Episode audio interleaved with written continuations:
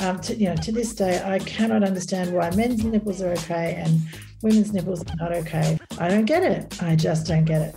What do you think needs to be thrown in the bin of those tropes? Oh my gosh, nearly all of them. and that women apparently can climax from a few thrusts. There's no foreplay shown, there's no negotiation, there's no consent. Here on Mornings, it's another week of Let's Talk About Sex. As always, I'm joined by Tanya Koens, our resident sexologist and pleasure activist, for another installment of this brilliant segment that I love and adore. And this week, we're taking another leaf out of, you know, getting through lockdown, but this time on a different note. Sex in the City has a reboot in the works, and another popular series that I'm sure you're no doubt binging here in lockdown um, and are as big of a fan of the show as Tanya is, Sex Education is coming back for its third season, which made us really pause and think how much do people really learn about sex from TV, film, popular culture? It goes without saying that, you know, things like watching porn aren't accurate depictions of intimacy and pleasure for not only different types of partners, but different bodies and different types of pleasure uh, or, or, kinks and things like that. So, we're talking today about sex in TV and film. Now, Tanya, welcome. Hey, Maia. Morning, morning. Good morning. Why do you think people are so interested in watching sex in TV and film? Hmm, that's that's a cracking and a huge question to lead off with. I think most of us are sexual beings, and that sex is it's kind of ubiquitous. It's everywhere um, and it's used for a lot of things it's used to sell things it's used to connect with people it's used to tell stories it's used to control us. It really is a part of everyday life. And most folks are curious about sex because it also has a kind of stigma and taboo about it. So it's got this like, ooh. And I remember when we when we first met, we you know, we were talking about sex as being something that was naughty. And I was like, sex is naughty. It's nice. And it's normal. Yeah. But there's this whole sort of narrative out there that it's a taboo thing and not a not a not a normal thing and not an everyday occurrence between folks. So I think that makes people very curious about it. Like, what are you doing? Are we doing it right? Are we doing it enough? Uh, what's out there? Yeah, always. I mean, and I think this has been back since the beginning of time because once people hit puberty, they get curious about sex, and I think they've they've found all the old caveman drawings where the dirty pictures are at the back of the cave where all the kids used to go and find that for educational purposes. Like it's always been around a curiosity about sex. So this is the way that we see and learn things, TV and film. Now, we know that in a lot of places or in a lot of formats, there's a lot of conservatism when it comes to the portrayal of intimacy on screen. So much so that uh, the popular kids' TV show Degrassi, it was only in its like third reboot installment that there was a accurate uh, portrayal of one of the characters getting an abortion, for example. And wow. it was so contentious that it ended up being banned and only ever really aired one time. So wow. that's that's how some people responded to that. It's you know so obvious that it wouldn't be the only time or the only show that's been either censored or, or clipped together really funnily in the editing process. Yeah. Do you think there is something valuable in having sex portrayed in the context of cinema or TV that one just cannot get from porn alone? Oh my God. Uh, how many abortions do you see in porn just to begin with? Like, you don't. Porn is a very specific kind of lens. You know, it's adult entertainment. It's aimed mostly at white, heterosexual, cisgendered men. It is not sex education, although its ubiquity makes it a kind of sex education tool for a lot of people because that's the only kind of sex they can get their hands on to learn from.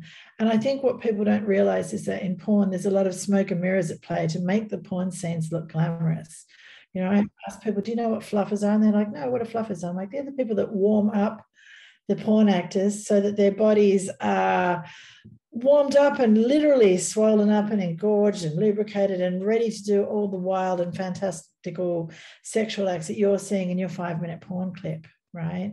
It doesn't just happen. So I get a lot of people come and see me actually thinking, they can just flip their girlfriend over and try anal sex for the first time. And I'm like, whoa, whoa, whoa, whoa, whoa, whoa, whoa. No, you may have seen that in porn, but porn is not real.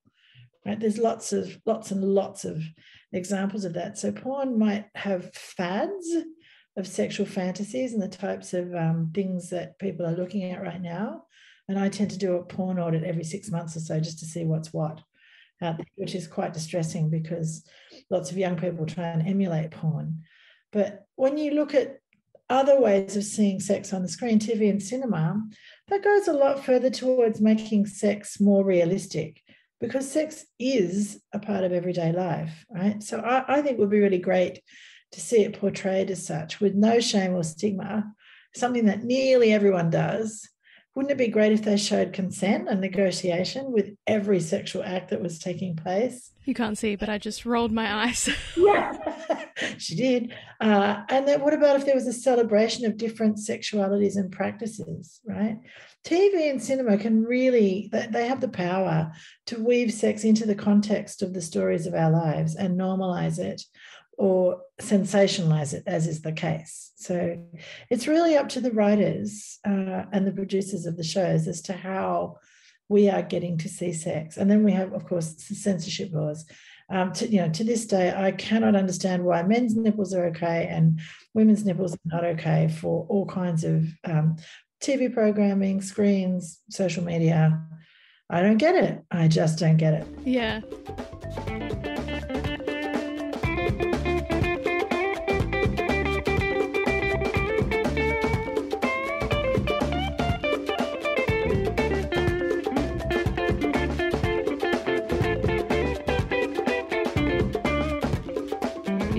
Tuned in on FBI Radio, my name's Maia Bilyk. You and I are hanging out on mornings, and I'm with Tanya Koens, our resident sexologist and pleasure activist. It's Let's Talk About Sex, and we are chatting about sex on film and in TV. Tanya, do you think people learn unconsciously from the media they consume? And what kind of things would people be uh, learning from in the portrayal of intimacy that they see? Oh my gosh, I think we all look to screens to see what's normal. I mean, people romanticize everything. So, I mean, I know when I was growing up, I I saw in the movies when a woman says no or they're not interested in sex, it's actually okay to keep asking them and pressuring her until she says yes. And ironically, she gets more and more beautiful the more you pursue her. So, you know, people start off looking a bit like a librarian, bookish type, and then they turn into these wild, feisty, free flowing women. And I'm like, wow, that is uh, not healthy it's not showing, it's not respectful of people's boundaries. Uh, there's the, the, TV that we see and the screens that we're looking at now are showing that being horny is the only kind of desire that's um, okay, right? So uh, I spend a lot of my time explaining the difference between spontaneous desire, which is the tingling in the loins, I'm feeling really horny and I want to jump on top of you. That's what we see in the media, but we don't see the other kind of desire, which is responsive desire, and that's a lot of what goes on in long term relationships. So we see limerence and the falling in love, where there's a big flush of hormones and lots of things that are happening in our bodies because we're hardwired to find a mate. So it's easier to get to sex. There's a lot more spontaneous sex. There's a lot more adventurous sex. But once folks get into long term relationships and they start cohabiting and the busyness of the days, uh, going to work, maybe raising kids and buying and selling property and all the things that people do, it's a lot more difficult to do have spontaneous desire, although people still expect it. So they feel like they're not in love and they don't prioritize sex. So we don't see people looking, we don't see them investing in their intimate relationships on screen. So that would be a nice thing to see we always see on the screens that men always feel like sex. It's very rare to show a man that doesn't feel like sex. Uh, in order to be sexy, you have to look a certain way in many, many, many uh, portrayals, TV shows, movies. And there's always an urgency around sex. Everyone's in a big hurry to rip each other's clothes off and get to penetrative activities. And I don't think this represents sex in any kind of normal way. On the other hand, we touched on this a little earlier. What do you think are some of the positive impacts from being able to see sex on screen, in your opinion? Well, I think it normalizes the everydayness of sex. You know, it used to be very sensational, like, oh my goodness, we're getting to see people in the bedroom. But as we get more information, I mean, gosh, I can I scroll through Instagram and TikTok and all these things, and it's full of sex educators giving people amazing pieces of information about sex and how bodies work and how intimacy works. And I'm still flabbergasted that not a great deal of people seem to see this information, and there's a lot of educating to do. So I think it can serve as education, but I'm a little alarmed at how little the folk writing the scripts uh, seem to know about what is sex and what is sexy when you're looking at popular culture. But then if you look at shows like Sex Education and Sex in the City and very and, and there's tons actually of shows where they're bringing sex up to the, the forefront, they are including some interesting narratives and, and the things that people are talking about or experiencing. I guess what's interesting to me is also that it's starting to take those portrayals outside of like two teenagers who are trying to figure out who is the right person for them to have sex with for the first time. Uh, portrayals of courtship that literally just lead to people hooking up and that's it. But then on the other side, like, yeah. I guess you can see with programs like reality TV, it also does show like the everydayness of sex and how other people uh, in different cultures like react with sex. I think 90 Day Fiance is a great example where it has all these different uh, contestants essentially come in and you can very very much see how different their like cultural responses and upbringings in regards to sex and intimacy is when you literally put two different people in a room together. But you know on the other hand like you get to see also the extremes of it with a series like Jersey Shore or Geordie Shore where people are hooking up every single night when they go out my gosh, but I see the sex on that. And I'm like, really? That is, it is sexual activity. It is not good sex. You can't convince me of that.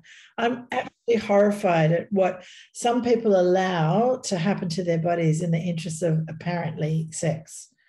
It's, it's just, it really furthers terrible narratives about sex. It furthers the P and V um, notion that sex is only intercourse, uh, and it doesn't show that intercourse is one of many different kinds of sexual activities. Um, again, it's looking at sex through the gaze of white cisgendered, entitled, and privileged men. Um, all sex is heteronormative and penetration focused, right? And that women apparently can climax from a few thrusts. There's no foreplay shown, there's no negotiation, there's no consent. Um, yeah, I, I think that this is hopefully starting to grow old but there's still way too much of it around for my liking. Way too much. And on that, we'll be right back here and Let's Talk About Sex. After this next track, we're going to be chatting through some common tropes that you see on screen in the portrayal of sex and more. Don't go anywhere on FBI Radio.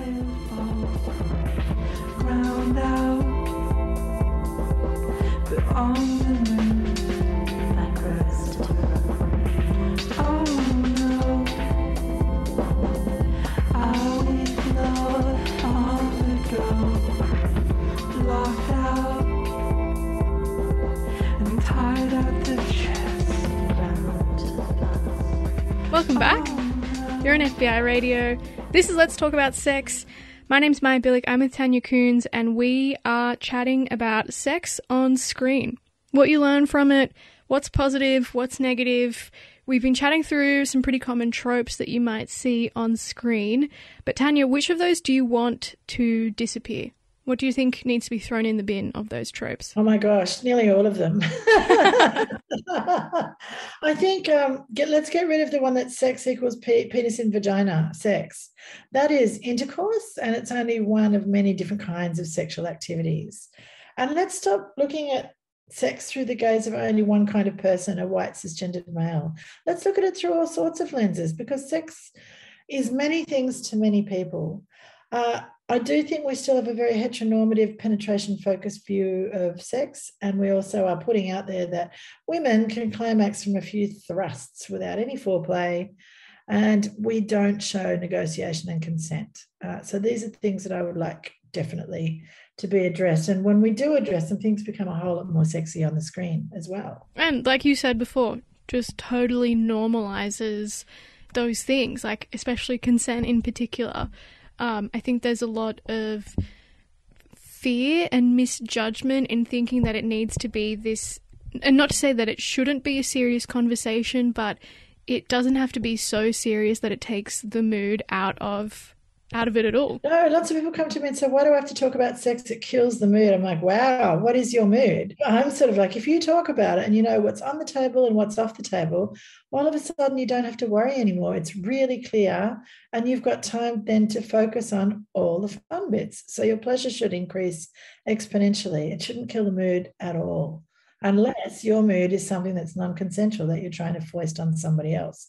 In that case, maybe it will kill your mood. Now, given all of that, Tanya, do you see that this these portrayals of intimacy and these portrayals of sex, how do they impact in your line of work when you're chatting with your clients? Oh wow all the time. Um, people think the sex they see in porn is real, and it's not. And we, we chatted earlier about, you know, if, if you want to try anal sex for the first time, you don't just flip your girlfriend over and, and, and hammer away. It's not that. I spend a lot of time coaching people saying you need to have time, you need to be relaxed, it takes at least an hour. It's a different part of the body that acts differently to a vagina. There's a whole bunch of things. Uh, what happens in the movies uh, is not like real life. You know, in real life, there are pressures.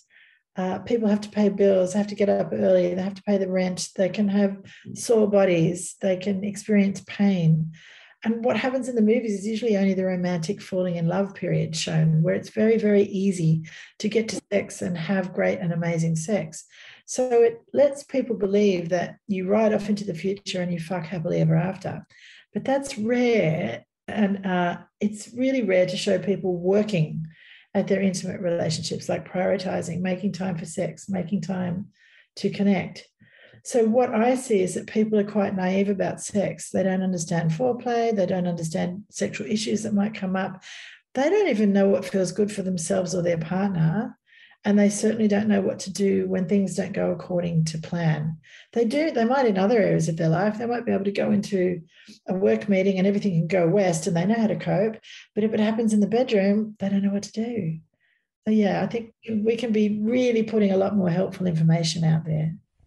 Now, Tanya, I think it goes without saying that representation, especially in this area of film, TV, and popular culture even is incredibly important. You know, not seeing a cisgender heterosexual relationship happening on screen or happening in the bedroom goes without saying. There needs to be much more diverse representation of intimacy and sex in the bedroom. But I think another big thing is also being aware that in mainstream media, uh, the types of bodies that are allowed to be having sex is also maybe not discriminative isn't the right word, but it's not very open minded either. People who stray even just a little from that hegemonic beauty standard seem to be usually exempt from being portrayed in experiencing pleasure, or if there is a character in a series or a film that is outside of the norm, um, say they might be a quote unquote plus sized person, then it almost always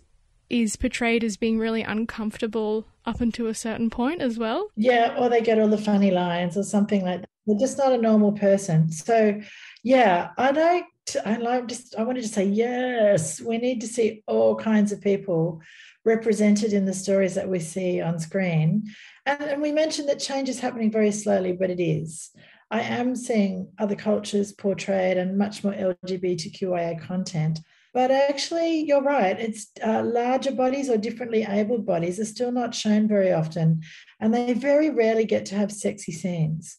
Um, I was watching the L Word the other day, uh, the new Generation Q, and I was like, wow, really nice to see trans love stories. Really nice to see one of the main characters with a disability and getting sexy love scenes. It's like, oh, hooray! This is so groundbreaking because I know that there are older versions they didn't handle things very well when they were talking about trans folks and their lives and relationships. So it feels like they've done their research in the reboot and they're covering things a lot better.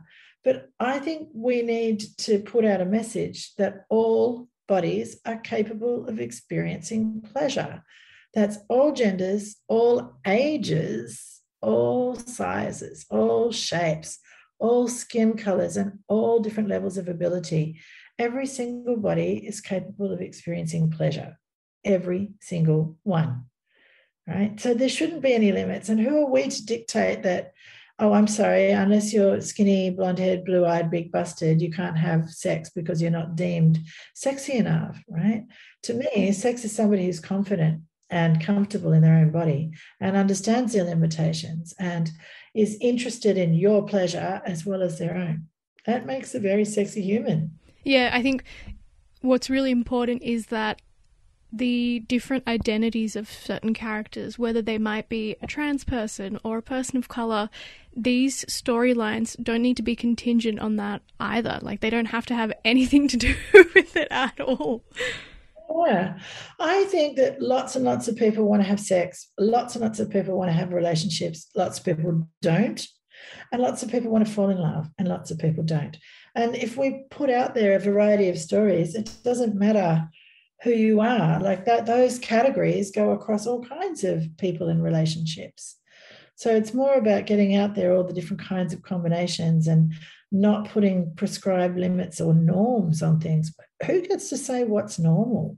And if you listen to Foucauldian discourse, it's the people in power that tell you what's normal, what's crazy, and what's in vogue at the time. And personally, I don't want them dictating my sex life. That brings us to the end of Let's Talk About Sex today, but we're going to be back in a fortnight continuing on this discussion because we've been thinking, you know, sex on screen is one thing, and it really goes uh, without saying the way that those portrayals permeate into everyone's subconscious way of thinking about sex is absolutely there and present.